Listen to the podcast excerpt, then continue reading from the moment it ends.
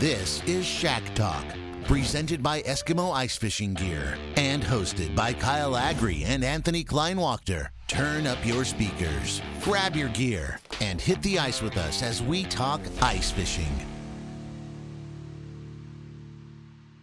Come on in, grab a bucket, have a seat. We are talking ice fishing. This is Kyle Agri and Anthony Kleinwachter with Shack Talk Podcast. And we have uh, a special guest with us today, Michael Furseth from Ardisam. And uh, we're going to talk about I, what I think is going to be a really interesting topic and, and not directly related to a hook and line, an auger, a shack, but connected to that and in the bigger picture, a lot of our outdoor industry um, and, and broader than that, even industry beyond the outdoors. Uh, we're going to talk about how the the trade situation in our in our country in our world the the tariffs and things like that are affecting businesses and ultimately affecting our customers. Uh, Michael, thanks thanks for taking a few minutes and talking with us. No, thanks for having me. Appreciate it. and we'll, uh, we'll do our best to make sure we keep the politics out of this one. But I think to Kyle's point too, this is something that consumers are often unaware. They just see, you know, as things get can continue to progress, they see prices go up and they don't necessarily understand the ins and the outs and the whys. And they just think that, you know, well, now things just cost more to make, you know, cost more money to make things. But I think in a lot of cases, there's a lot more behind the scenes. And I think that's really what we want to dive into here, just to give the consumers a little bit more information, maybe a look behind kind of the scenes and, you can never have too much information. I think the more people are educated in these types of things, they might understand maybe a little bit more the next time they see something go up by five, ten dollars, and not necessarily think, well, they're just trying to get more money out of me. I want to know, Michael, your your perspective on this because because you're a leader of an organization, an organization that's certainly been affected by tariffs, um, and I know it's been in in the forefront, not just in the news, but in your business meetings and, and, in how you strategize bringing your products to customers. So give us maybe just the, the last, what, year or so in a, in a quick summary in terms of how some of these challenges have come, come to your desk. Yeah, it's been a little bit more than a year. It's okay. been almost two years, I think, since maybe the first announcement they made that they were going to actually raise tariffs. Um, I guess it's just a really disruptive thing. Um, when you say keep the political side out of it, I agree with that. I don't tend to busy my mind a lot with politics a whole lot, so I don't. I, I try not to think in those terms. Um, sometimes it's hard to on topics like this, but uh, I think there's a lot of bigger forces at play here um, that are beyond you know our small business that happens to sell some ice fishing products and other outdoor products. Um, so there's there's a lot there's a lot going on politically. Um, the two most powerful countries in the world, really economically, are kind of going at it right now, and we're kind of uh, getting hit with some shrapnel, if you will. Um, anyways, uh, I, I, think the biggest thing that that's been really difficult to deal with is the uncertainty. You know, you're because we keep getting hit randomly by unpredictable forces um, as they negotiate these tariffs uh, you know, they're going to go away. We got a trade deal going, and then all of a sudden they're like, oh, you know, nope, we're not. We don't have a deal. In fact, I'm raising them, and we're going to create another list, and another group of products is going to get hit. Um, so that the unpredictability is what is so difficult in business. If they just make the rules, even if they change the rules, change them quickly, change them, get it over with, and then don't change them for a while so that we can kind of reset, reset a new norm and keep doing doing business. It's going to change how we do things if they change the rules, but man, the uncertainty of it has been extremely difficult just because no one knows where this is going. We still don't. And, and, so, in that situation, you're faced with how to, to competitively bring your products to the consumer. I mean, because let's face it, the outdoor world, it's a competitive world. There's a lot of brands out there trying to get their piece of the pie and and they're all doing the same thing, right? They're all, they're all figuring out how they're going to make this work, and and for you, you're looking at your you know your business model and scenario, and you have products, you have components that are being imported um, as a way to to make the best product at the best value for the customers, um, and that unpredictability throws a I got to imagine that throws a huge wrench in it because if you're wrong, what are the consequences? You end up with a lot of inventory, or you don't end up with any inventory. That's what happens if you're wrong. You miss sales, or you end up sitting on a whole pile of inventory. Um, and that's really what's happened. It's just the turmoil has created a, a ton of just it's changed markets in ways that we've never seen before. So, uh, you know, if uh, I, I like to use the analogy of like gas at the pump. If the uh, if the price of oil changes, you know, it's almost instantaneous. Within a day, the you know your local gas station is going to raise its prices or lower its prices, depending on what the price of oil is doing. Well, that doesn't mean that what they paid for that gasoline that's sitting in that tank underneath that pump has actually changed. You know, that's it, right. it's it that's irrelevant. Um, they charge you what it costs to replace it. Well, in a situation like this, it's not quite that simple. Um, if if we don't, let's say we're not running much we don't have much inventory and, and those tariffs go up, our price does go up. And, you know, we have to pass that along somehow, some way, because it's not like, it's not like we're a, a you know, a, a, wealthy company making tons of money. You know, we're, we're, we're trying to do it on the lean and mean, just like everyone else. Um, and I think most of our competitors are in exactly the same boat. Um, so what happens is, uh, you know, the, the prices go up and then retailers, I, I think that one of the more, fascinating dynamics going on with retail and these tariffs is the is you know the the the growth of the e-commerce business, right? The the likes of Amazon and you got Amazon and Walmart slogging it out and selling stuff at cost and whatever whatever they're doing and some of these brick and mortar retailers are kind of caught in that crossfire. Meanwhile, getting caught in the tariff crossfire on top of it, and it's really been you know damaging to them. I would say even even more so than companies like us that aren't in the retail segment. Um, but the the so the retailers are you know putting a lot of pressure on companies like us to not raise those prices, not pass those prices, those price increases along. But to tell you the truth, we don't have much choice.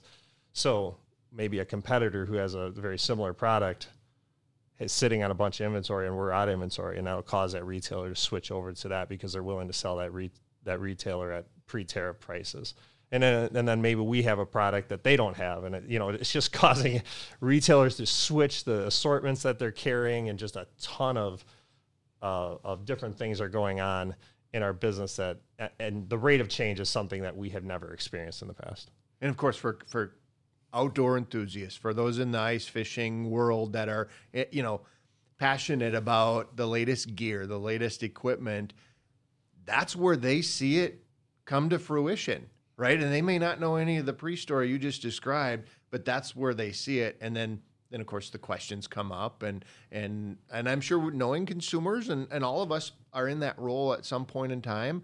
Um, the questions and then the assumptions of why that's happening, and and that's a tough battle to to to play, isn't it? When you when you're looking at what that messaging is yeah, it's very difficult. I, I, I feel for the consumer too because I think the consumer is going out there and they're like, well, why why are prices going up? Maybe, maybe they're not seeing prices go up. Maybe they're seeing, hey, uh, they're at a retailer and they're like, you you guys used to carry, uh, you know, Eskimo ice augers and they're they're not carrying Eskimo ice augers anymore. And why? Well, that could be a lot of the reason behind the scenes. Um, it's not, you know, it's not a product thing. It's not, it's not anything that. Um, any traditional reason, like we're you know not necessarily getting just flat out beaten by a competitor, which is you know competition is good and it makes us all better, but it's and sometimes in this case it's actually bad. So.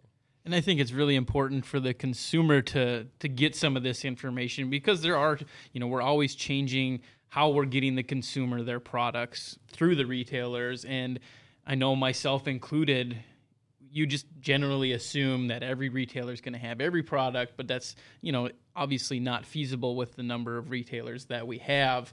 But I think it's ever more important now to just be mindful of you know where you can get those products and how we can deliver them to the consumer. Is there kind of maybe any advice for someone that's out there that maybe is looking for Eskimo Ion products? To maybe get more information on you know where they should find these products uh, in in the market?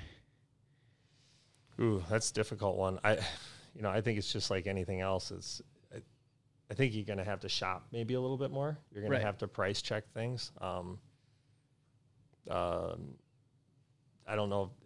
In all cases, if retailers are going to set you straight, you know, because or tell it to you straight. Uh, maybe they will. I, I hope that they will, but maybe they're you know maybe they're trying to blow through inventory of their own. So I think you just got to be a really smart consumer more so than you ever had to in the past. And I tell you the truth, I think consumers in general, they all got smartphones in their pocket. They're they've gotten pretty savvy.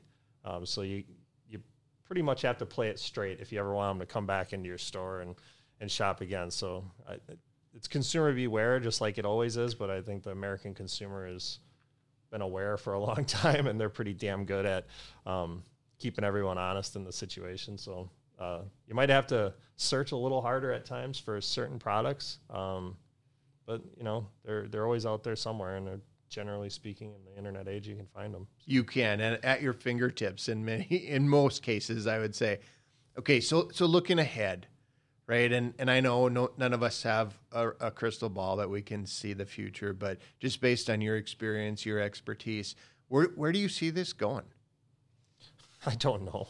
Uh, just more recently in the last week, you know, there's been a lot of talk about them having a trade deal and getting it done, and um, in some ways, that's actually could be more damaging than actually putting the tariffs in place because all of a sudden, you you know, all the inventory that you might have in your in your in your queue, you know, in the process um, all of a sudden just goes down in price and it devalues your all of your inventory and you end up taking a huge financial hit as a result of that it's not like I can return it.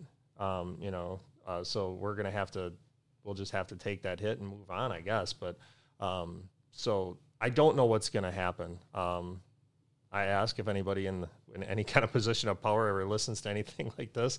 I would hope that they do it slowly that they that they you know if they're gonna make a deal with China and and get these tariffs uh, uh, gone, that they back them off with plenty of notice um, in a slow, methodical, and predictable way. And if they do that, then it w- will be minimally disruptive.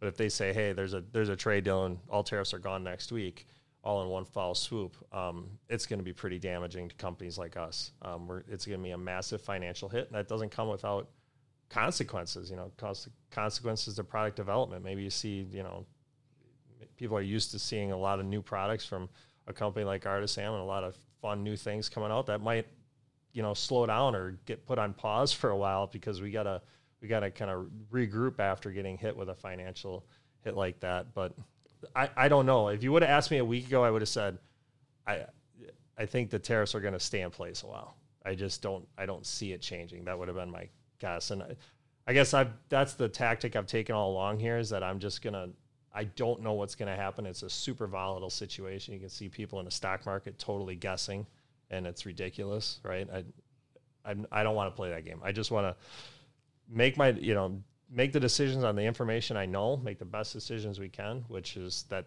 the rules that they have in place are going to remain in place, run our business. And if they change the rules, we're going to have to figure out a way to do it differently. But um, I, I would have thought that they were going to stick around a while, and I st- still think there's a pretty good chance they will. But um, some of the talks that have just come to light in the last few days, seems like maybe maybe they are going to actually make a deal. But again, it, who knows, right? Yeah, they it's, might also just raise them again too, right? They, they, that's oh, you know, twenty five percent is not enough. Now it's going to be forty because they, you know, the the negotiations didn't go the way that the Trump administration wants them to go. I mean, it's a strong arm tactic, and they're not playing games. They're trying to get I don't know what they're trying to get out of China, but they're trying to get something. And um, I guess I, am not going to speculate on what that is, but they're looking for some kind of concession. And if uh, it could easily go the other way, I believe. So that is incredibly in- interesting insight because honestly, if I would have heard on the news that there will be no tariffs tomorrow, I would have thought that's a great, great move and that's a great result for everybody. Um, but really there's more to the story and, and just thinking about the cost of those those goods that you have in inventory and, and moving through that supply chain that that changes the perspective on all of it. Yeah it definitely would have a devaluing effect uh, if, if price of gas is dropping you want your that tank in that gas station to be real you know you want to run it lean and mean as you can. Um, I think there's some companies that are being forced to do that right now. Now we're we're not trying to speculate too much. I mean, we're trying to run as business as usual as possible, but it's really difficult environment right now. Well, and of course, and that's that's really. I mean, you have a reputation of bringing great products to customers, and and and those customers expect that, and you're continuing to do that. But wow, this sheds some light on just what's going on through that process that I think most of us didn't know of and, and mm-hmm. weren't aware of, and all we hear are the headlines or the, the the main stories that come out in the news, and you don't at least I don't always make the the connection and connecting those dots to the products I'm going on out to the store, where whatever it might be, the hardware store, the the toy store, the the um, sporting goods store, and and really how that effect comes right down to home. Yeah, one thing I can say too, you ask how does this affect consumers, and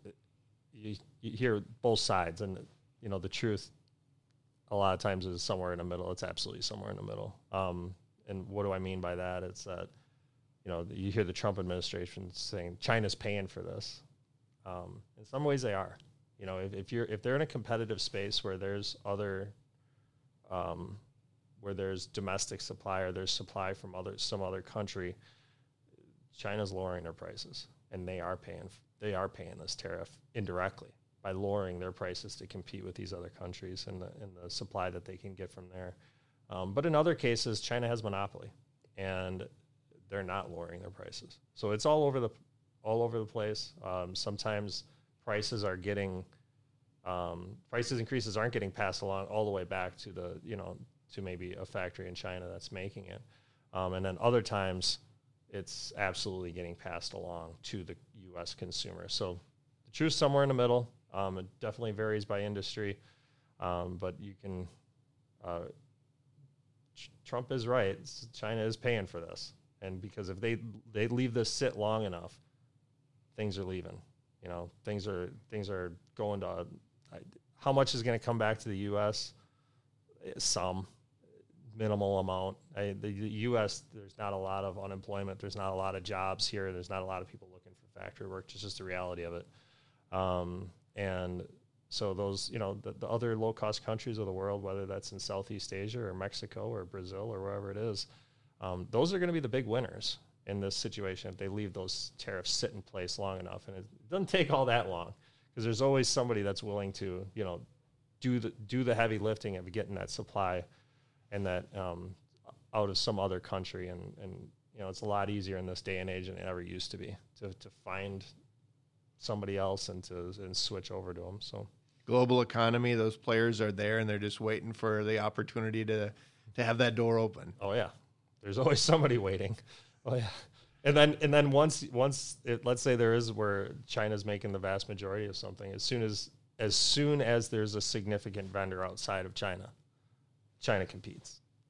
They're so, right, jumping, trying to jump right back in.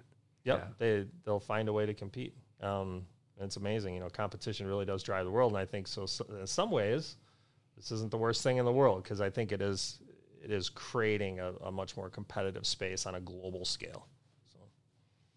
We, meaning businesses, consumers, retailers, just need to be able to ride that storm out yeah. and and and see it till they get to the other shore. Yeah, yep. it ta- and it takes a little time, right? It doesn't happen overnight. It definitely doesn't. Ha- it takes a little time and I won't even get into exclusions, but that's the other thing that they're doing with some of these terraces. They're making exclusions, and that is so messy. It's just messy. This, uh, they exclude certain products, and um, it's how they code those products. And so there's something called tariff engineering, you know, where people try to get change your product a little bit so it falls within a different code, and it's like it's pretty pretty uh, it doesn't really help anything. It's not really helping anybody. It's not doing anything better. It's not making a better ice auger or making a better uh, you know other product but uh, it's just uh, it's just making people jump through hoops. So. right and and more energy devoted to playing the game and getting ahead at that game is less energy devoted to making a better and improved product. So uh, yeah there's definitely a trade-off. It always is in any of those scenarios. So Yep. I think this is an interesting topic. I think it's a topic that I, I wanted to learn more about, and I, I, I believe our listeners do too. Uh, it affects affects all of us in, in some small way or big way, depending on what you do as a as a consumer in your role. And we certainly appreciate you taking some time to visit with us. No, it was good. It was fun. I enjoyed talking with you guys. Yeah, I definitely learned a thing or two, and I hope you know the listeners did too. So, um, if you're listening, make sure to stick around. We'll be back with another segment of uh, Shack Talk podcast, and uh, we'll be right back.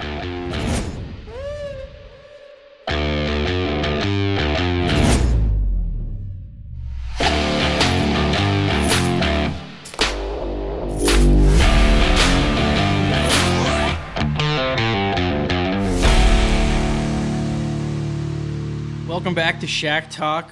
Really excited to get into this next segment. We're going to be talking about a destination, and it's a destination that I've been a couple of times. Kyle, you've been up there before, but we wanted to make sure that we brought in an expert, somebody that's really familiar with the area, very passionate about the area, and can share some insight with us on why someone should plan a trip up there. Kyle? Well, I tell you what, this is uh, Lake of the Woods, but Many of us in, in the ice fishing community are familiar with the south shore and south side of Lake of the Woods. We're going to be talking about the north end of the lake, which you want to talk about a 180 degree difference in, in a black and white kind of um, environment, the geography, the topography, all of that. So we have Mandy Urich with us here, and we are talking about Kenora, Ontario. Yes.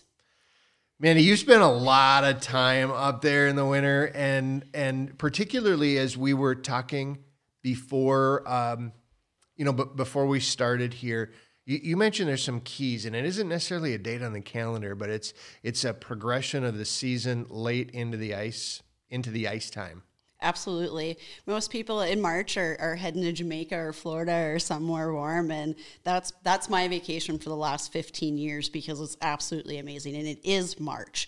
So it, it's it's hard to say on the calendar date because there's some key factors that are involved with it you have to wait until the snow melts. So all that snow is going to melt through the ice, and the ice is actually going to rise, which is awesome for two big key factors: mobility. Right, you can get around anywhere you want on that ice, pretty much by any means possible. The ice is still good enough to drive a vehicle. You can take your wheeler. You can still even take a, snowmobile. So that makes it great. You can travel wherever you want. So that's key. And two, when all that snow melts down and drains through the ice, that's all oxygen. That's you know oxygenating the water. So it, it makes it a really cool time of year. The fish turn on. It's kind of like our fall bite, how just everything the feed bag turns on. That's what happens at that time of the year. The feed bag comes on for multiple species. That's awesome. And for listeners of Shack Talk, just so we know, what Mandy knows what she's talking about. Um, her career is revolved and, and centered around wildlife, uh, natural environment. Mandy, you're a, a wildlife biologist for the Minnesota Department of Natural Resources. Is that accurate? Yes, that is accurate. For 19 and a half years. she knows her stuff. She knows what she's talking about. And I mean, even any time I've talked to Mandy about getting up to the Kenora area, Sioux Narrows area, part of Lake of the Woods, it just makes me want to get up there. And I've been up there before, but every time you talk about it, it's one of those things that I've been up there late season and I've I've gotten a taste of it, but Mandy has just so much information that we're going to kind of try and pick her brain and get some more insight for anyone that's looking to make that trip of a lifetime, book a destination trip up to Kenora. Mandy, you, you touched on it, right? So it's ease of transportation, as we're talking about this late ice time frame. It's ease of getting around, but also you you said that the fresh water from the melting snow, that's triggering these fish in, into a higher level of feeding. Let's just tell us a little bit more about that because in my mind, I'm sitting here thinking that's interesting. And where does that apply on other places that I'm fishing? I mean, is that something that happens on every body of water? Or is it, is it unique just to that northern Lake of the Woods area? I think it really does apply to all bodies of water. You know, specifically, we think about through the winter, right? We get a ton of snow on the ice that filters out. We're not getting the sunlight down below. So that vegetation eventually dies, right? So it's dying first in that shallower water where it's heavily vegetated. That's eating up oxygen. Those fish move out of the shallow areas back into the deep areas because they've got oxygen there. So that's where they're sitting. When this happens, those fish are coming out of the deep water and filtering back into the shallow water because it's being reoxygenated there. So it, where you're normally maybe fishing or used to fishing super deep at that time of year, all of a sudden those fish are on this transition and they start going to these bottlenecks and these neck downs and heading back towards those shallow waters. And a lot of those fish are getting ready to prepare for the spawn too. I mean, that's Absolutely. another reason why the they're lake trout and everything, transitioning yep. to those shallower areas, whether that's the big pike in the spring or the walleyes where the seasons are still open. They're getting ready to spawn. They got to put on that feed bag. They're getting ready to prepare for that. And there's some really incredible opportunities. And let's maybe just touch on a little bit some of the different species. I mean, there's so many options up on Lake of the Woods. I mean, between lake trout, pike, crappies, walleyes, there's bass potential up there. What what do you kind of look for, and what's kind of your target? I mean, some of these there's specific areas, but if you were to pick one, what's your favorite up there?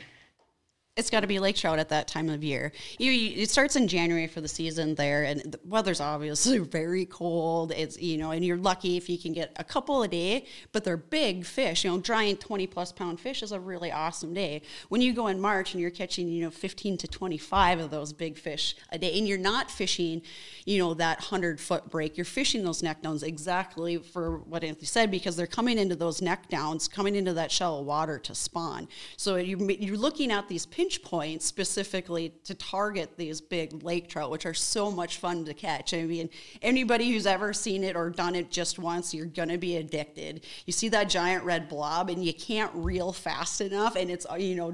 d- Dang near takes the rod right out of your hand, you know, and you, you don't even need to set the hook; it, it sets it for you. So it's it's great. And what I've found up there is in those same neck downs, we're catching giant 40 plus inch pike. You know, we're, we're, you know, we're catching uh, smallmouth bass where you're, you're in a smaller area where normally you're, you know, you're targeting the deeper, maybe 25 to 30 foot humps if you want to go march fishing for smallmouth bass or, you know, the deeper humps for a walleye. And that time of year, it, it's, you can fish just about every species you want out of a really small area.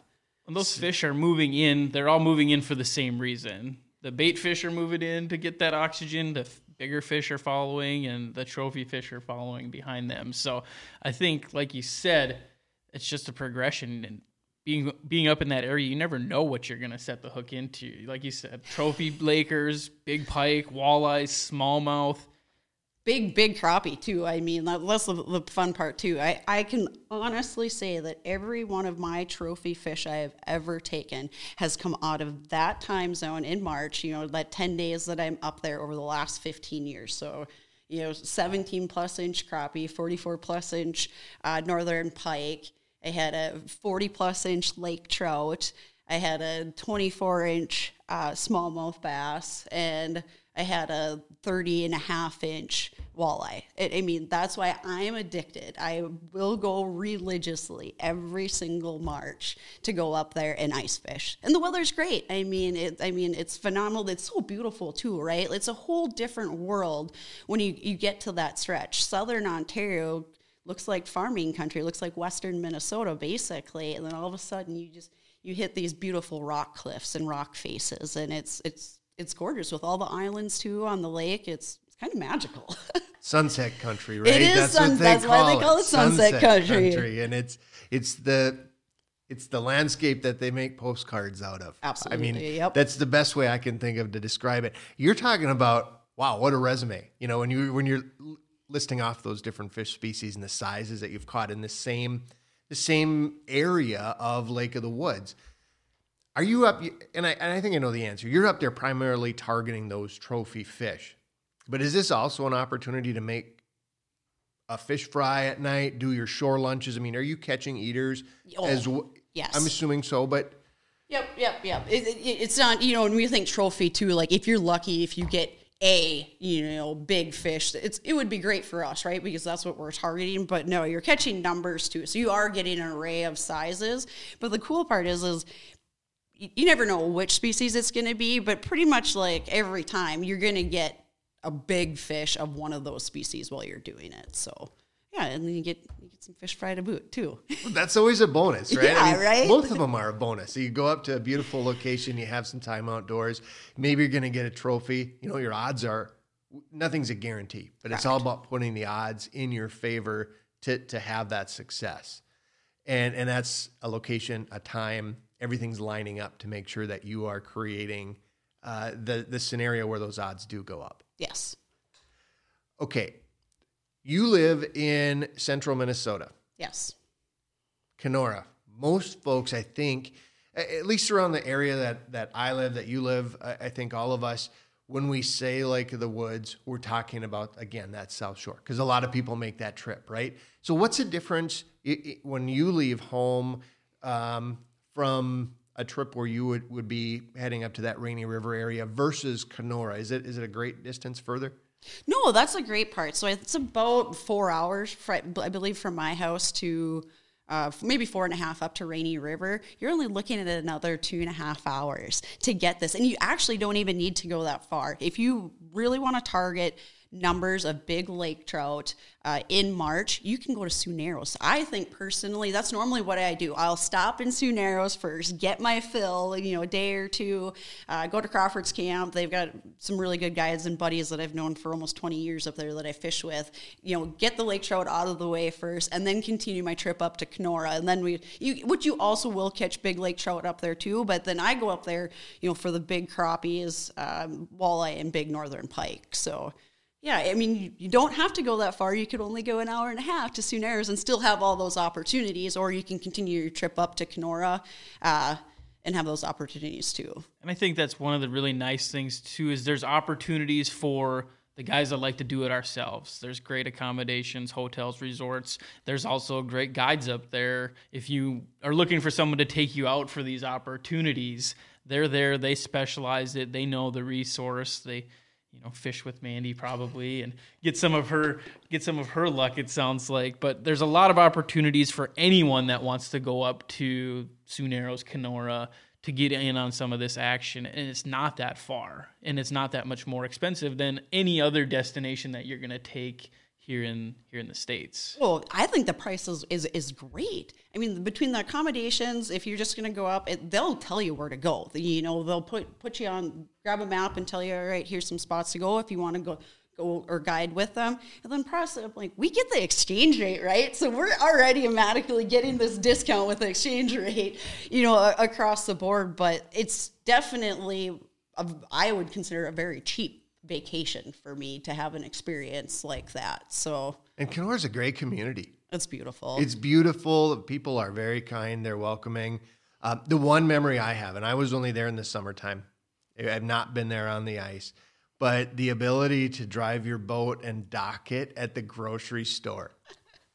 Where else in the world can you do that? I don't think you can. And honestly, I was probably been there 30 times and never knew this, right? Well, I ended up um, taking a, a girls' group out, and they lived next door to the grocery store and she was giving me directions to where to pick them up. I thought I was picking them up at a boat dock. And then I go to and I'm like, oh my gosh, you literally can drive your boat literally, you know, right to the to the grocery store right here. So I'm like, this is pretty awesome. It's it's a very fishing friendly outdoor community. You they get it you know they like the, the tourism they respect the tourism they appreciate the tourism you know when it comes in so. One one question here mandy before we wrap up and that is i, I know that there is current flowing out of lake of the woods. It flows north uh, uh real close to kenora if i believe if, yes. if i'm accurate. Is that an is, is that a concern when we're hitting the ice? Maybe not that time of the year, but but at any time during during the ice season. Is that current affecting uh, ice safety? It, it actually is. It's right in town. You can see where the river you know travels through town and, into that bay. And realistically, it never gets very good right there. They have it very well marked around there for the buoys to stay back on. I wouldn't even, you don't even need to go over there. there. Look at all the water that you have to fish. But I would say that's about the only area that you would really have to worry, except when you're portaging. So when you have those islands that are very close together, um, that's going to be a concern when the, the neck downs, because there again, you're going to have current that's constantly going. And that is, it doesn't matter if it's January or, or if it's March, um, ice is going to be of a concern in, the, in those areas. Yeah, so make sure to get your resources, maps, talk to the locals if you're going up on your own or if you're going with a guide. Um, they'll know the area, but they will point you in the right direction. You just want to make sure that it is a different different body of water. And if you're not familiar with it, you need to know some of those things because as you said, it can be January and some of those areas only have a couple inches of ice and it's definitely not a safe safe thing to do on your own if you're not familiar with it. You're going to want a GPS with you because there's huge areas up there where there is no cell phone reception. It doesn't matter if you have AT&T or Verizon or who you have. If you get lost and you need to call help because you can't find your way back because you didn't click your GPS on, uh, you might be in a little bit of trouble you got to always be safe. Well, Mandy, thank you very much for joining us for this segment. It's always fun to talk to you. I know I'm looking forward to my trip up there, and maybe one of these years we'll just have to tag along with Mandy and follow her uh, follow her taillights up there. But stick around for the next segment. Uh, we're going to be jumping into our third and final segment here, talking with someone about why they like to ice fish, and we'll be right back with that.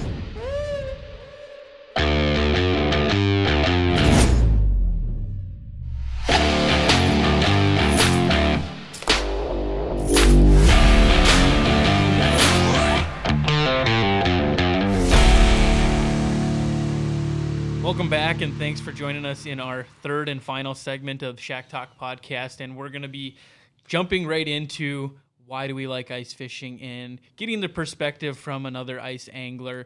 And as Kyle and I have talked about in our previous segments, there's such a wide variety of why people like to ice fish. Everybody brings their own history, their own perspective, their own experiences to ice fishing, and and for all of us, there's a lot of commonality in what drives us and and that passion. But yet, it's very individual as well. Exactly. And so we're very pleased to welcome uh, a guest to our podcast that has maybe a little bit newer perspective on fishing and maybe the things that are changing in the in the ice fishing world and we want to welcome to the podcast Lucas King he is a member of the NDSU Bison fishing team and someone that we've chatted to about about fishing multiple times. Welcome to the podcast, Lucas. Yeah, guys, thanks for having me. What is we'll dive right into it.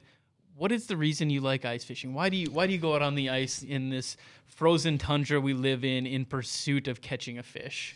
Yeah, I feel like I have kind of a different perspective for ice fishing um, than most people. Um, summertime, I travel a lot with my dad. We do a lot of tournament fishing. It's kind of serious. Um, I use I really use ice fishing for fun. Um, I'm not out there uh, just to get my hours on the water. I like to go um, get a group of friends and go on trips. I use it to get out and do things that I wouldn't do in the summertime in a boat. So, um, for instance, we did a lot of fun things last year. We I met up with a bunch of my friends from a different college, and we went out to the Black Hills on a trout fishing trip up in the mountains.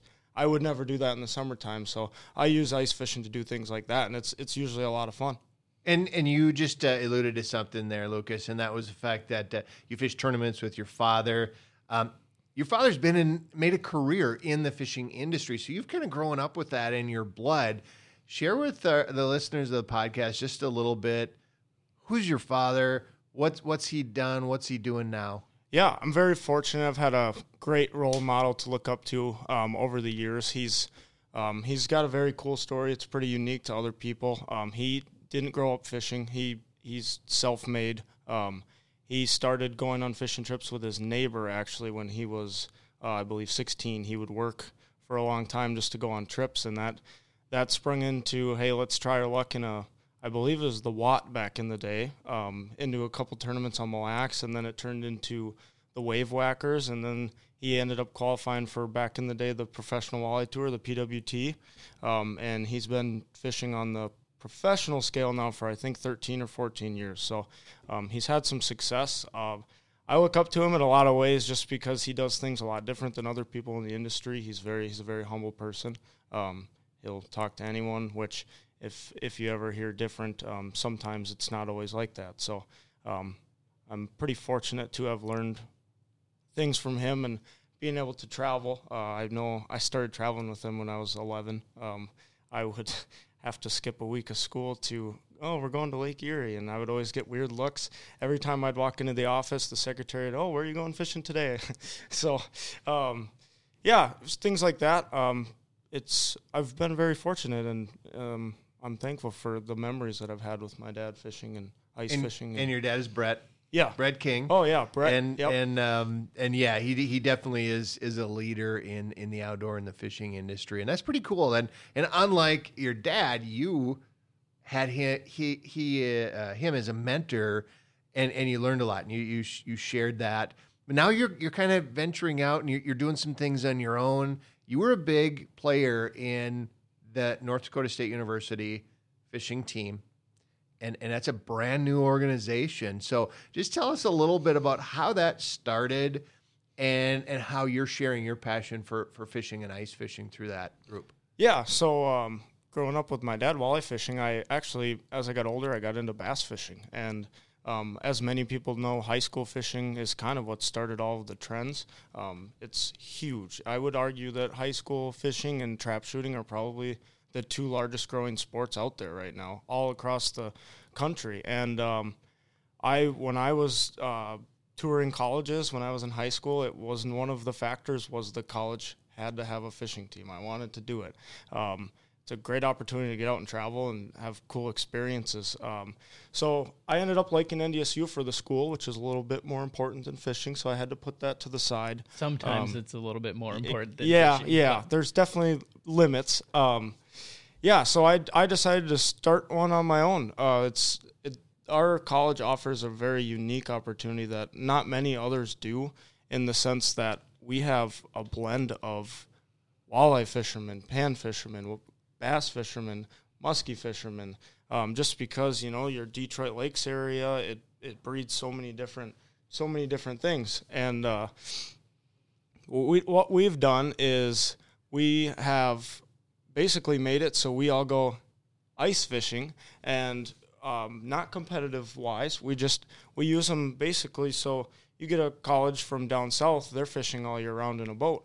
Well, us, well, we're stuck with snow. I'm looking out the window to a mound of snow right now and ice. So um, we basically three weeks ago we had our first first annual first inaugural ice trip. We went up to uh, Red Lake, um, rented a rented a shack on on shore, and there was uh, twelve of us, and we went out, and it was a blast. I sat back; it was very cool because I've put many, many, many hours into getting this club started and getting members and trying to rewrite the book of trying to make a team different than the already existing 500 other teams. So um, I actually took a moment in Red Lake, and I'm watching in one one area, kids are doing interviews, making a vlog.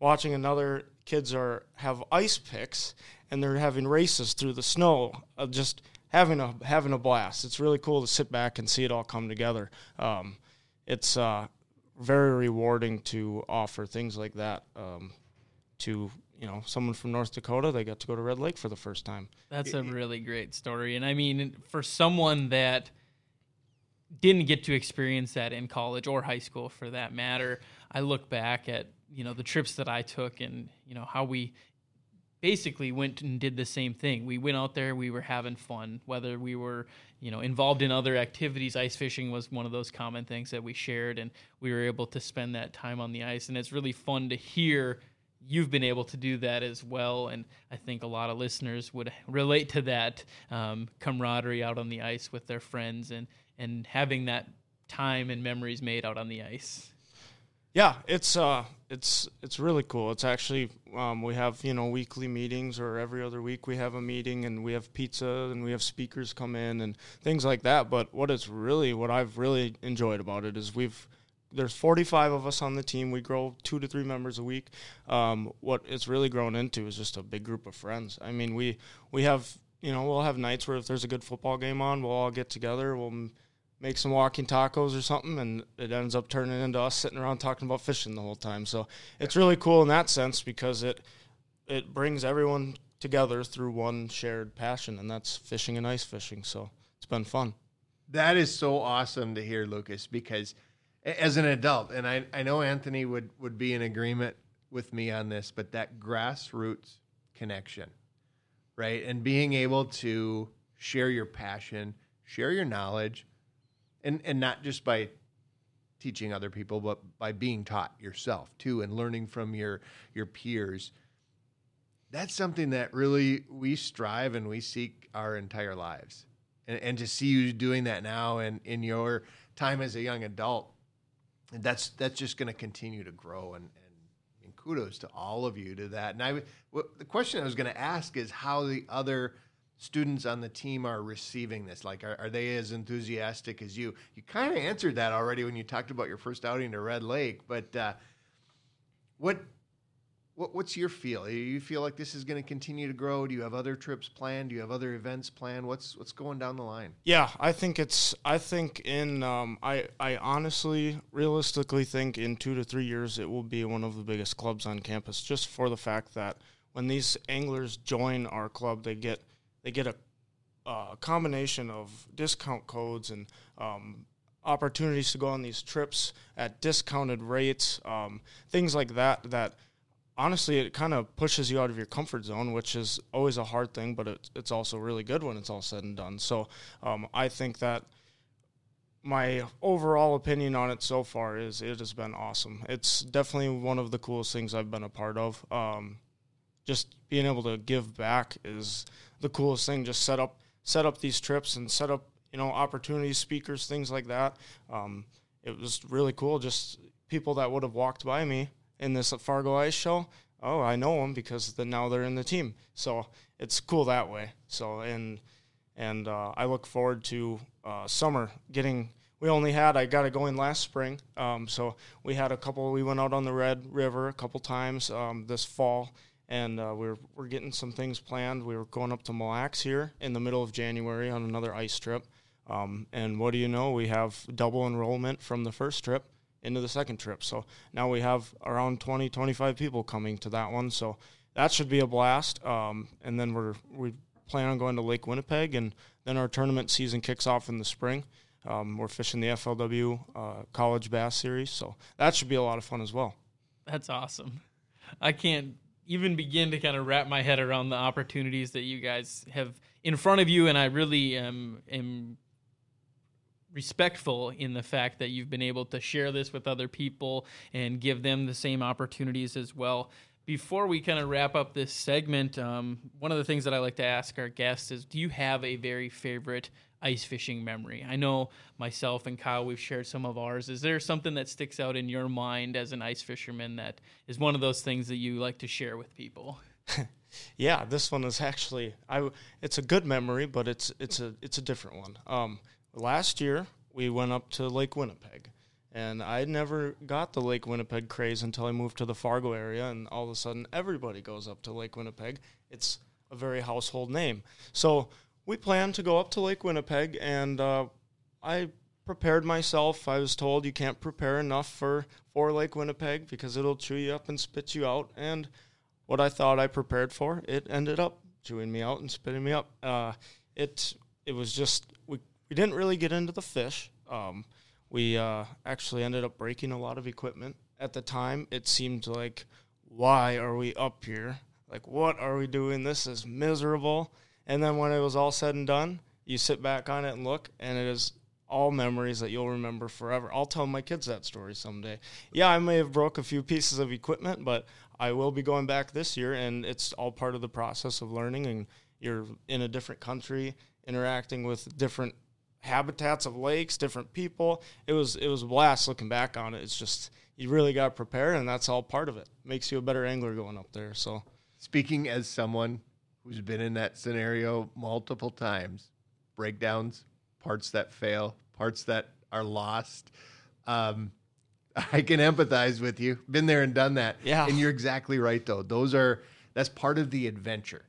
And, and when it's all said and done, that goes into one of those memories of hey, maybe we didn't catch the one we were after, but wow, we learned a lot and we had a great time doing it. And we, we pulled together or we figured it out or however it ends up. Um, you know, those, those memories do stick with you for a long time.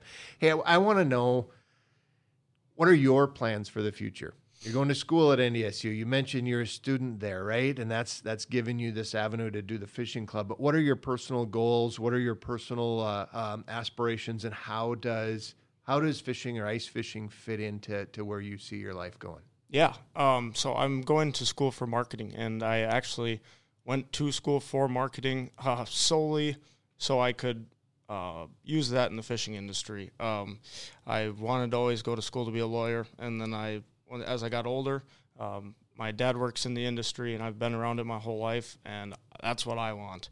Um, I I work for a TV show, Fishing the Midwest, right now, and a couple different anglers. I run their social media pages for them. So I'm actually pretty fortunate to be able to earn some of my income during school doing that.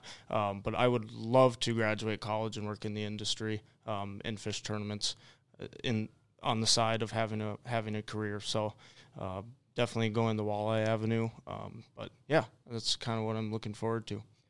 Well, that's a great story, and I think as a listener, everybody can appreciate the the opportunities that our student anglers and college anglers have, and I really am excited to see the future of the sport continuing to grow um, with the anglers. And I'd really like to thank uh, Lucas. Thank you for joining us on the podcast, and for those of you listening, um, if they want to get a hold of you on uh, social media, if they have any questions about high school or college angling, how can they get, how can they get contact with you? Absolutely, we have a Facebook and an Instagram page. Um, it's North Dakota State University Fishing Team on Facebook, and it's NDSU Fishing Team on Instagram. Um, if they're a student at NDSU and would like to join, um, they can reach out to me through email. Um, we'll get them set up and have them come out to a meeting and see what see what we're all about. Um, we'll be producing some videos in the future as we go on these trips, kind of documenting documenting the story and the fun that we have together. So. Awesome. Thanks, Lucas. And again, thanks everyone for listening. If you want to get a hold of Kyle or myself, feel free to reach out to us on our social medias as well um, and reach out to uh, the Shack Talk podcast. Uh, we're more than happy to answer your questions. And until next time, um, get out, get on the ice, and enjoy some fishing.